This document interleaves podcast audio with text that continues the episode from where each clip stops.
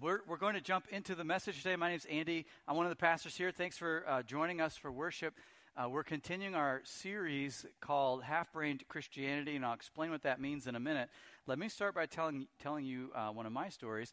Um, I coordinate the Senior Pastors Network for the Madison area uh, of the EFCA and the Forest Lakes District. That's a big mouthful to say. Basically, what it means is um, I meet with other evangelical free pastors from the Madison area, and, it's, and one of my roles uh, here is to coordinate the gathering of those senior pastors. And so we meet every other month uh, in different churches and, and pray and share a meal together.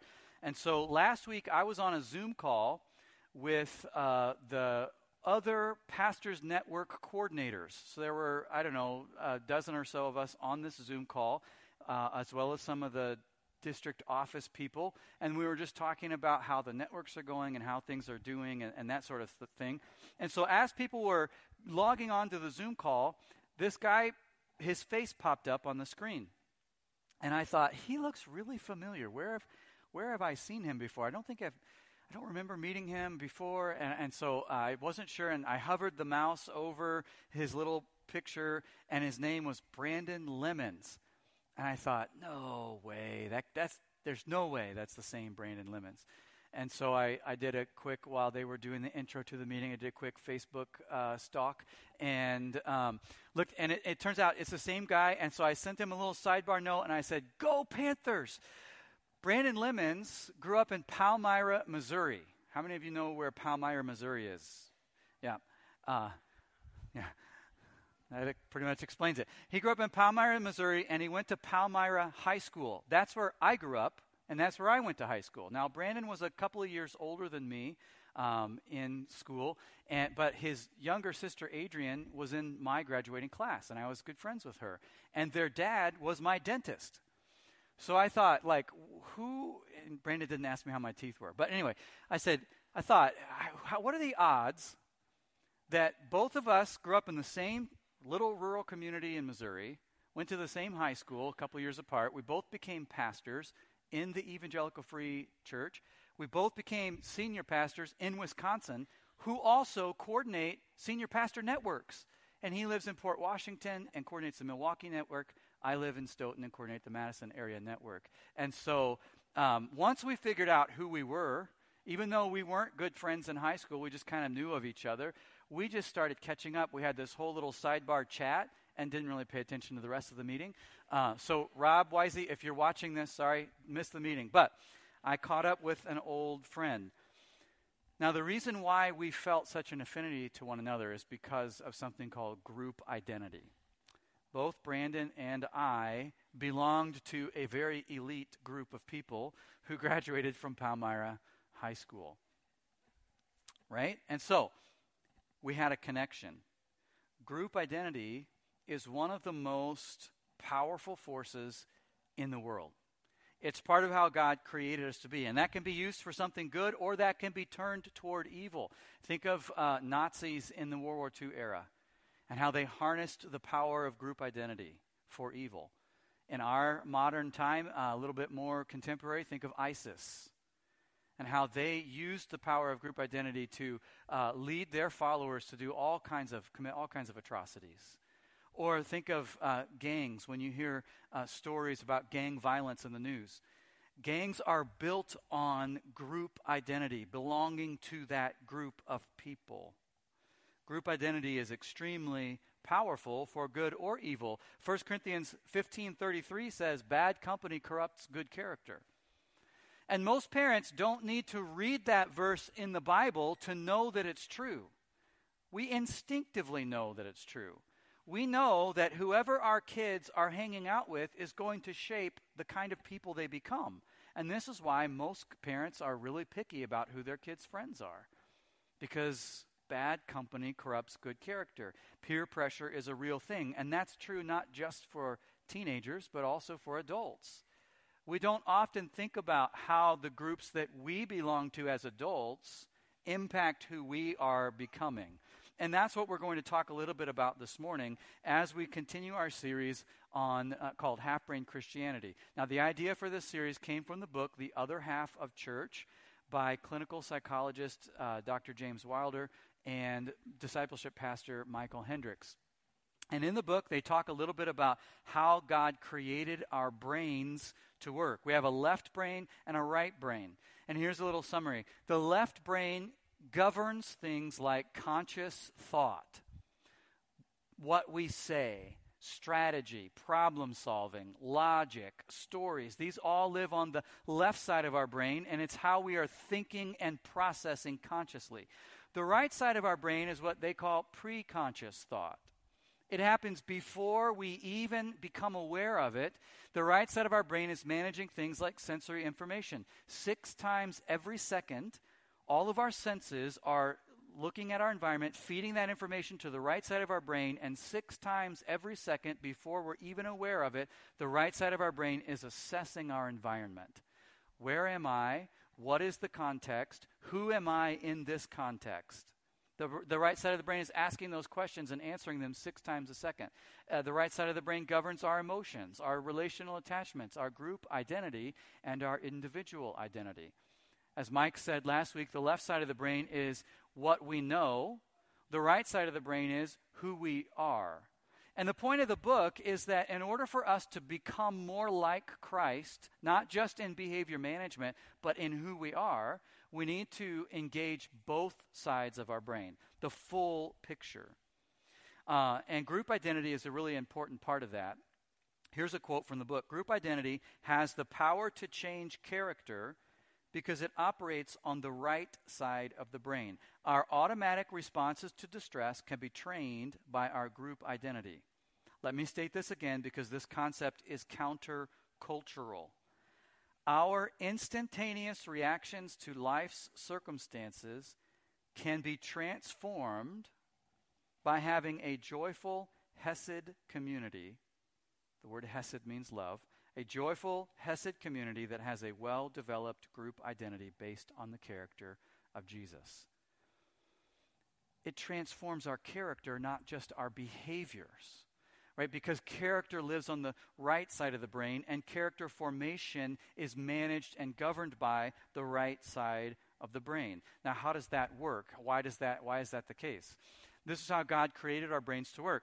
The right side of our brains stores a library of examples of how we have seen different people that we feel related to or connected to act in different circumstances.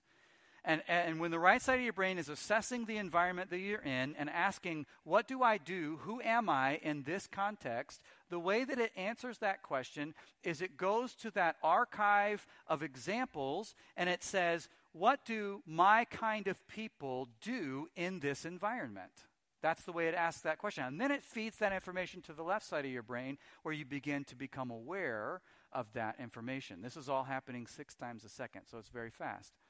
So we have this library of examples that are stored in the right side of our brain. And if we want to change our character, our instantaneous reactions, we need to update the library of examples. So here's, a, here's an illustration of this. I grew up in a home where the volume was loud. That's just the family I grew up in. There was a lot of yelling. Not all of it was angry yelling, it's just, it was loud. So I, as a kid growing up, in my home, in my extended family, in my church family, in my neighborhood, and, just in the cultural context that I grew up in, I grew up storing a library of examples of watching how people related to each other, and it included a lot of yelling. So when I got married, Corinne, one of the things Corinne used to say to me early in our marriage was, Why are you yelling at me? And I would say, I'm not yelling, I'm just talking loud. Why are you angry with me? I'm not angry. Well, you're yelling at me. Well, that's right?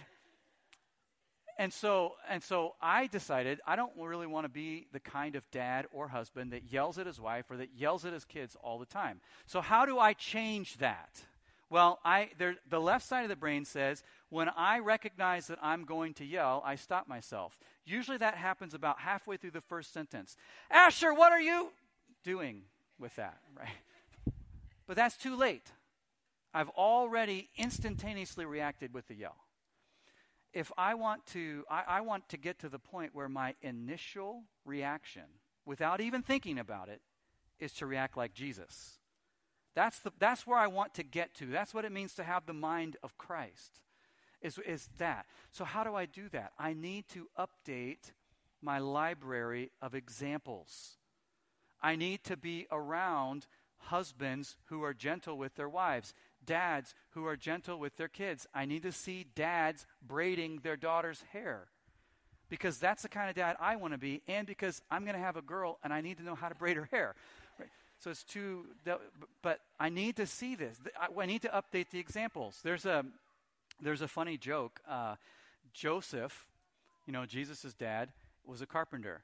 And Joseph is working in his carpentry shop, and all of a sudden Jesus comes by and he says, Hey, Dad, did you call me? And Joseph says, No, I just hit my hand with the, with the hammer. right? The library of examples in our brains needs to be updated so that we begin to instantaneously, reflexively react without even thinking like Jesus would. What we see determines our character. And we need to belong to a group of people who are living the Christian life together, who are following Jesus together and growing spiritually. So, as we are on this journey with Christ, one of the most important questions that we can ask ourselves is this Who are my people? Who are my people? Who are your people? You think about that question. Who is the group of people that you identify with? that your group identity is based on. Who are my people? And here's the sermon in a sentence if we were going to uh, summarize it all. We were meant to follow Jesus together. Hopefully, our people are God's people. We were meant to walk this journey together. God designed us to be in the fellowship of believers. Uh, we were created to belong to one another. When God created Adam, all the way back in the beginning of the Bible, God created the first people, Adam and Eve. In Genesis chapter 2, He created Adam, and Adam was alone. And what did God say? It is not good for the man to be alone. Now, Adam was there alone in the garden in a relationship with God, and God said, no, he still, he still needs other humans. Right? We were created by God to belong to one another, to be in relationship with each other, to have a group identity. Corinne and I have a friend who is a pastor of a Messianic Jewish congregation down in the Janesville area. Um, and he, they're, they're a Jewish com- community, um, but they, they live by the Jewish traditions and customs, but they have recognized that Jesus is the Messiah. They've given their hearts to Christ, they've received him as their Lord and Savior. So they're Christians and they're Jewish. And our friend is the pastor of this little congregation. And he invited us to their Seder meal this past Easter season. The Seder meal is the traditional Jewish Passover meal, and they eat it every year. And it was fascinating as you're sitting there, and every single part of the meal has a story and a scripture and a song and then you eat it. And then you go to the next, and there's a story and a scripture and a song, and you eat it, and there's a story and a scripture. And it's every year they do this Seder meal, and they sing the same songs, and they read the same scriptures, and they tell the same stories over and over and over again. Why? Because it builds that group identity. You ever read through the Old Testament and you notice all of the commands about feasts and festivals and fasting and rituals and traditions and customs and practices and all of these things. Why were they given? They were given to take the, the Israelites and form them into the people of God, a group identity as God's chosen people. The New Testament calls this the fellowship of believers. The question is what makes a bunch of random people into a fellowship of believers? Well, for one thing, shared stories. Think about some of the stories that are part of our cultural identity as Americans. George Washington cut down the cherry tree. I cannot tell a lie. I cut down the tree. That's not even a true story. But it's a story that we share that's part of our American identity, right? Or the stories of Abraham Lincoln or Harriet Tubman and the Underground Railroad. Some of these stories inform who we are as a people, they're part of our group identity. So are stories like David and Goliath, Moses parting the Red Sea, and the people walking through on dry ground, the Christmas story, uh, Jesus walking on the water, uh, the crucifixion and the resurrection. These aren't just stories of some random people group that lived thousands of years ago. These are our stories. And when we share stories, they form group identity. Another thing that builds group identity is shared experiences. Lots of families have family holiday traditions. Oh, my family does this or that or this at Christmas or Easter. We eat ham here. We do this, whatever. Those family holiday traditions are shared experiences that build a group identity. That's one reason why we as Christians come here every Sunday and worship God together. We sing together, we pray together, we open scripture together, we have communion together. Why? Because these shared experiences build our identity as the fellowship of believers. Another thing is shared values. Anybody ever have a parent say, in our family, we do fill in the blank.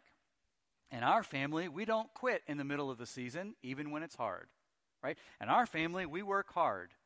In our family, we keep our word. In our family, children respect their parents, right? My dad used to say that stuff to me all the time.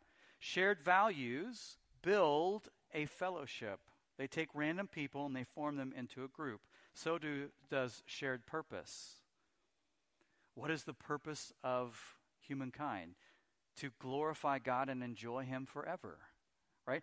To love the Lord your God with all your heart, soul, mind, and strength, and to love your neighbor as yourself. To go and make disciples of all nations. Right? These are, these are a, a sense of shared purpose. We are living life on purpose together. And suffering, shared suffering also binds us together. 1 Peter chapter 5 verse 8 says be alert and of sober mind. Your enemy the devil prowls around like a roaring lion looking for someone to devour. Resist him standing firm in the faith because you know that the family of believers throughout the world is undergoing the same kind of sufferings. The family of believers is suffering with you.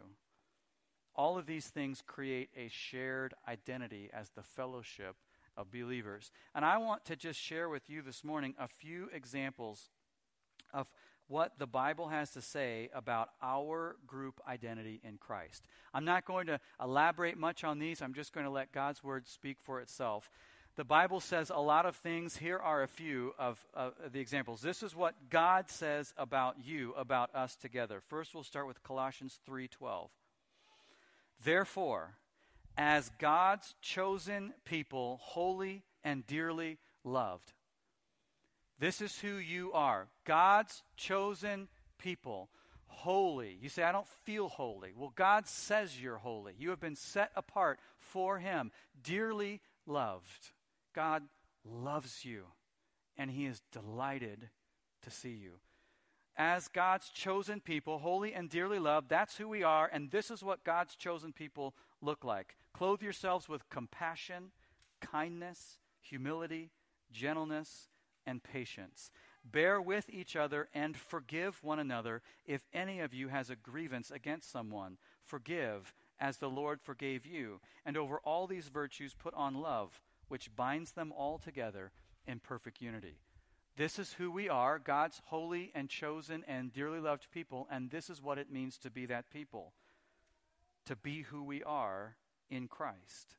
Uh, the next one we'll read comes from Ephesians chapter 2, and I just want to pull out a few verses that kind of trace the flow of thought in the last half of that chapter, starting with verse 12. Remember that at that time you were separate from Christ, excluded from citizenship in Israel, and foreigners to the covenants of the promise, without hope and without God in the world. That's your old group identity. That's the old you before Jesus, separate from God, no access to God's household, no access to God's love, no without hope, without God, you that's who we were.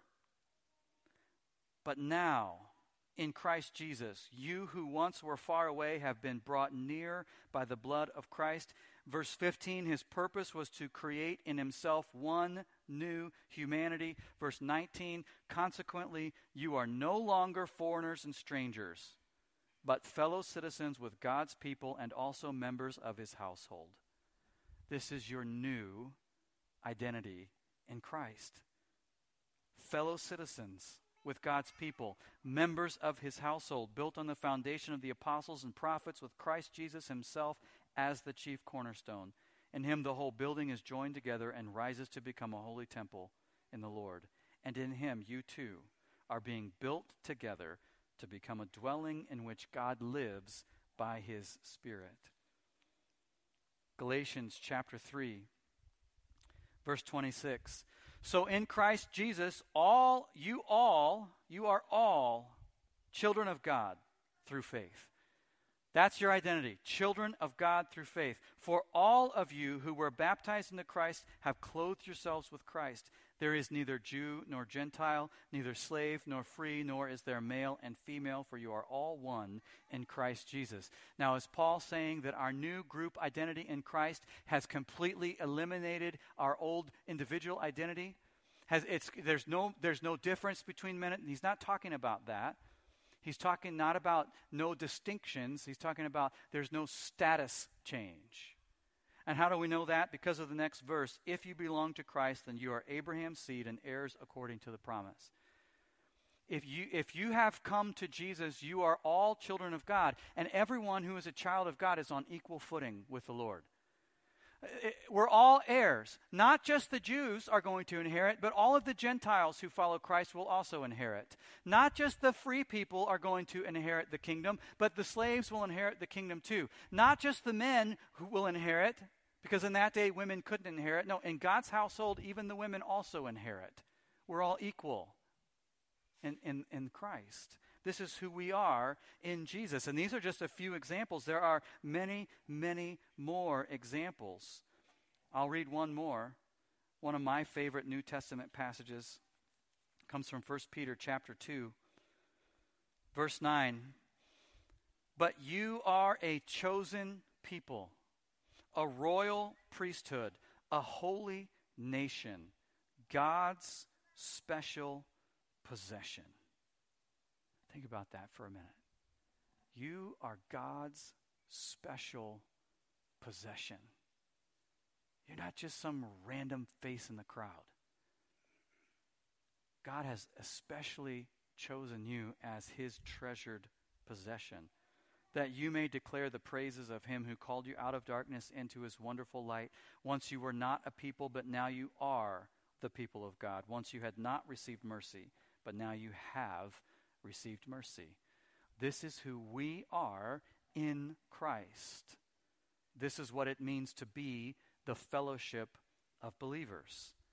So I want to wrap all this up by asking that same question again Who are your people? You think about that. All of us have people. All of us have multiple group identities, whether we want to or not.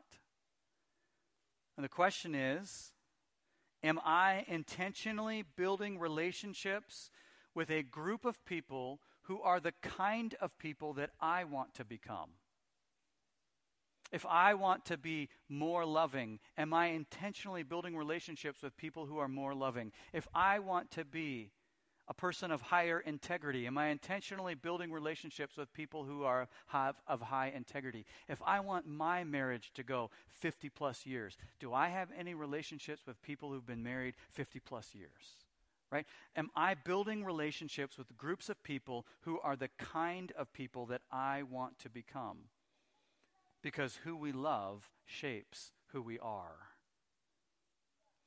And I would also ask this is Jesus one of your people? You think about who my people are. Is Jesus one of your people, or is he just a, a character from a Jesus storybook Bible, an interesting guy that lived a few thousand years ago and taught some good things? An historical figure that I don't really know? Or is Jesus one of my people? Is he in my circle? Am I in his circle? Who we love shapes who we are and we need to be intentional about building relationships with the kind of people that we want to become. Now, you might say that sounds rather intense. I don't know those people over there. I'm in a different age and stage of life than they are. Let me tell you a little story. A few weeks ago, uh, a couple invited Corinne and I over for dinner. And we showed up with all our kids and all our mess and, and whatever. And, uh, and we get there, and the grill's going, and, and a couple minutes after we arrived, these 20 something year old men started showing up. And I recognize some of them from Lakeview, and, and some of them ha- were here on internships, and they've since gone and whatever. But I recognize some of them. And, and there's, by the time the meal was served, here's a whole like bunch, four or five 20, men in their tw- single men in their 20s, hanging out with a couple that's old enough to be their parents on a Friday night. They could have been at the bars getting in trouble, but instead they're hanging out on a Friday night with a couple old enough to be their parents and a middle aged family with four kids running around like crazy, right? How did that happen? Watch this story and you'll see.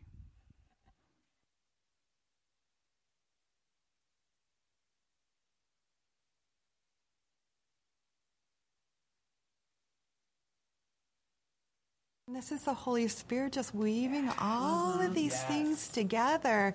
And so you just stand back and you're in awe and you go, who would have thunk that he would bring these two? Well, it's more. There's two other young men that are part of this story too. Mm-hmm. And you go, wow, this is something, you know, he had this in his heart from the beginning of creation. And you go, God, you're amazing. Yeah. you're amazing uh, thankful for Carol, and she introduced herself, and I tagged along there and got to know the guys one Sunday after church, and we invited them to go out to eat with us, and um, it was just a, a, such a pleasant experience. Uh, enjoyed their company, hearing their backgrounds, their different cultures. Um, one Cuban, one Korean, and uh, from then on, the friendship developed.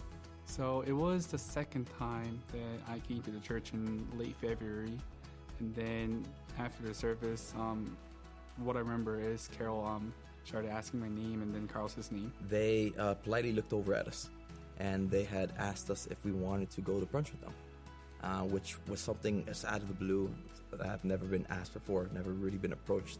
Uh, I've always been told that the people up here in the north are more friendly uh, and amiable than where where I come from. It's it's something unusual in the United States that someone really offers you a lunch at first meeting. And we ended up ha- uh, having a very good time there, um, meeting their daughter as well, their granddaughter, and uh, that kind of jump started a whole relationship where we would go back and forth, going over to their place in order to cook or going someplace else. Um, and it just started uh, a brand new relationship. So I really did enjoy it. And afterwards, I just wanted to know them more. We'll just get together and you can song, you can make a Korean meal for us. that just sparked his, oh yeah, I love that. So then that started this ongoing eating together and being together and fellowshipping together. You know, Song is an incredible cook. Oh, oh, oh I mean, we didn't know this when we first met them. And he's come over and cooked three or four meals, or I, I, don't know what. But and the last one he cooked was not even Korean; it was Italian that he saw on YouTube, and he wanted to try it. So without a recipe, pretty much he came in and started putting things together, and it was, uh, you know, incredibly good. When I cook, um, I cook huge quantities, so I have a lot of leftovers. So it's better to finish it off in, and the one cooking. So, being offered the ability to go to someone's house and cook for them, that's something that I've never done before. Something um, out of the ordinary, something uncommon uh, that I, I, I really enjoyed, and I I'm glad that I that I uh, partook in that. I guess the one thing we really enjoy is just eating together. Good food is always fantastic, and sitting around the table and just talking about the things of that are of interest to them, their, what they're doing in life, their you know what they do at work, um, and then the key question that comes up often, or not often, but when Carol and I are meeting with people, is just tell us a little bit about your spiritual journey. Um, a question that everybody can, in some ways, relate to. We don't like to have religious overtones, but just ask them about have they encountered God along the way in life and let them explain their story. And most people love to do that um, to some degree if they feel comfortable in the context that they can open and share and not know that they're going or know that they're not going to be judged or um, you know just be listened to. You never know how God's going to use you in a very uh, it could it, it could be a very simple way, but He can use these conversations to change you and change them because you see God as God. I never expected it as I um, moved to Stoughton. So this is a memory that I will never forget in 2022 so far. Yep.